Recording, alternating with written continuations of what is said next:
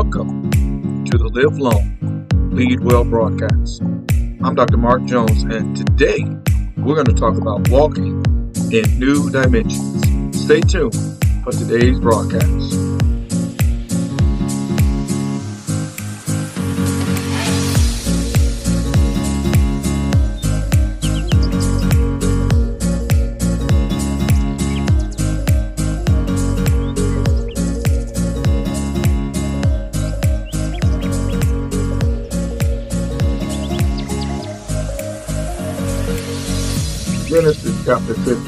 Verse 1 through 6. After this, the word of the Lord came to Abram in a vision. Do not be afraid, Abram. I am your shield, your very great reward. But Abram said, Sovereign Lord, what can you give me since I remain childless? And the one who will inherit my estate is Eliezer of Damascus.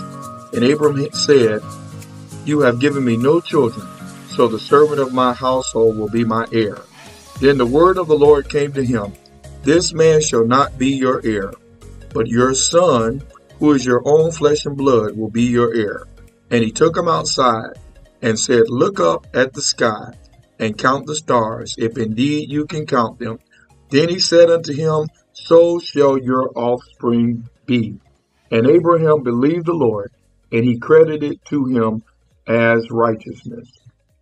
Welcome once again to the Live Long Lead Well broadcast. I'm Dr. Mark Jones. And once again, our discussion today is walking in new dimensions.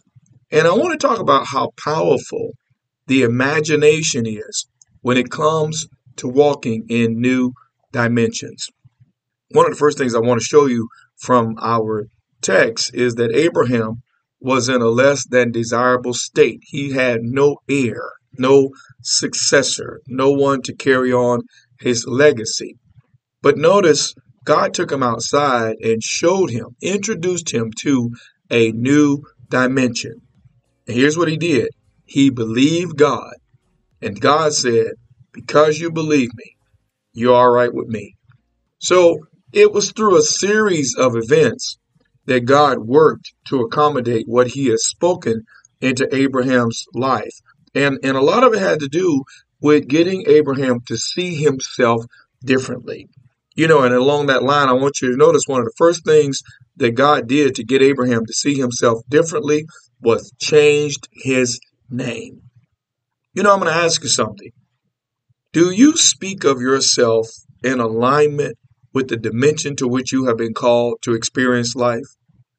A changed name represents the fact that now, every time Abraham's name is called, it is a reminder of the promise of God over his life and his potential. You know, Genesis 17 5, he's called a father of multitudes. Now remember, this is when he's still childless. He's now called something different than his experience. And that's a critical key to stepping into greater dimensions is you got to start calling things that are not as though they were and waiting for the manifestation of what it is that you have spoken. So I want you to notice that God changed critical environmental conditions in order to cause them to accommodate his will. You know, he even changed his wife name to Sarai, right? Which means uh, he changed it from Sarai to Sarah. Sarai means princess. He changed it to Sarah, which means noble woman. And once these changes were made, then the results were set in motion, or their lives were set in motion to bring forth what it is God had purpose. So I said all that to say that there are barriers to change and walking in new dimensions that you have to look at and see if they're in your life. First thing that you got to look at if you really want to walk in a new dimension is you've got to make sure that you look at your conditioning. Look at your conditioning. What are you being conditioned for? In other words, wherever you are, whatever you're doing, whatever you're experiencing, someone has been grooming you for something. You know, whether it's failures or naysaying or doom and gloom thinking, someone conditioned you to think that way and to subsequently experience the things that you've been experiencing in life. So you have to learn a new way of operating Now, the second thing you got to look at is your environment. You know, one of the things Abraham was told by God is get thee out from around your relatives. So conditioning matters and environment matters. And if you want to walk in a new dimension, you got to make sure that you're allowing someone to condition you for where you are going. And you got to make sure that you do the work to change your environment so that it aligns with what will be conducive for manifesting the promises that are over your life and for you actualizing your purpose. Now, I, I, want you to also think about this. I want you to think about the power of the imagination. Imagination is the uniquely human ability to be able to visualize with the mind new realities and new dimensions and then birth them. Think about what I just said. The imagination is the uniquely human ability to be able to visualize with the mind new realities and new dimensions and then birth them. Next, so this is why your imagination matters and it's so important that your imagination is intact. Now you you better know that from the very beginning of your life, demonic forces have been working diligently in the formative stages of your life in order to destroy your imagination. That's why, for example, in order to manifest his will in the lives of people like Joseph in the Bible, God had to make sure that he got a hold of his imagination through dreaming so that he can conceptualize the purpose of God in his life. You know, one of the greatest of impairments when it comes to really uh, cultivating out of your imagination the things that are necessary to bring forth that which has been purpose is fear. Fear is one of the greatest impairments because fear fabricates worst state scenario in order to overthrow your confidence and to impair your imagination.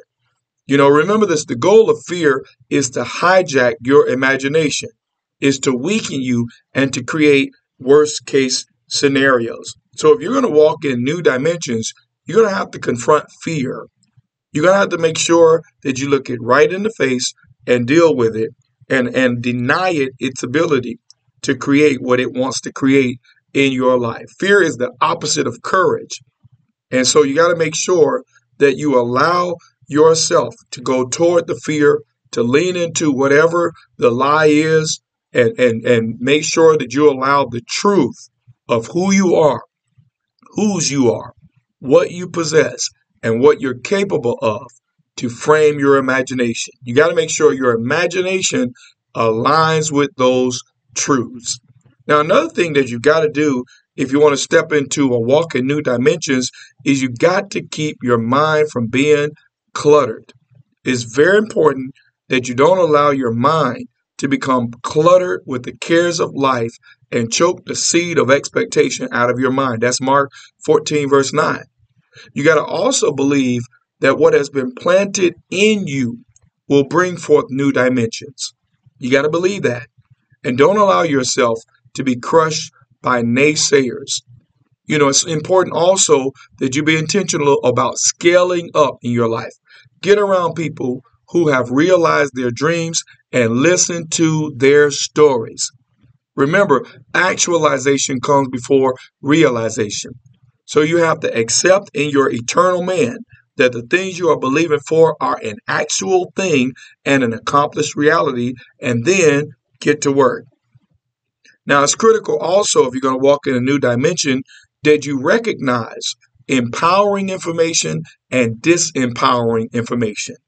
You know, I don't have to tell you, I believe you probably know this. 75% of all the information you hear is demotivating. So you got to be intentional about making sure that you are exposed to empowering and motivational information so that you can create the kind of paradigm that will bring to fruition that which you have purpose. Now, I want to give you these last things because these will directly have an impact on your ability to walk in new dimension. First thing that you got to desire is you got to desire to change your outcomes. Change is not change until something has changed. So change becomes a reality when you realize what has been dictating your outcome, what has been creating the outcomes that you have experienced in your life's history. You got to make sure that you address your behavior. Because remember, all behavior is attached to some internal beliefs. You've got to address your feelings, which are representative of your emotional state. And ask yourself, are your feelings, is your emotional state conducive to what you are working towards in life? You got to address your attitudes, which really are reflective of your perspectives about life. What frames your attitudes is your perspectives about life. You got to also look at your belief system. What is or what are the set of principles that form your philosophy, your moral code, etc. And then you got to look at again your programming. Who informs you? Who informs you and with what information? You know, as I've often said, you got to be very intentional about whoever you allow to inform you because whoever informs you is setting your mentality. Listen, I know that you want to walk in a new dimension. And these have been a lot of keys in a very short time. But I want you to take a moment and share this information with someone who you know needs to hear it. Remember also to click on that star and light it up yellow and make this your favorite podcast. If you want to get Dr. Mark Jones to be a part of your next event, don't hesitate to give us a call at 813 241 6919, extension 15. Remember, you can always find my messages on YouTube at Manifestations Worldwide, and you can find me on Facebook as simply Mark Jones. Until we get together next time, may you live long and lead well.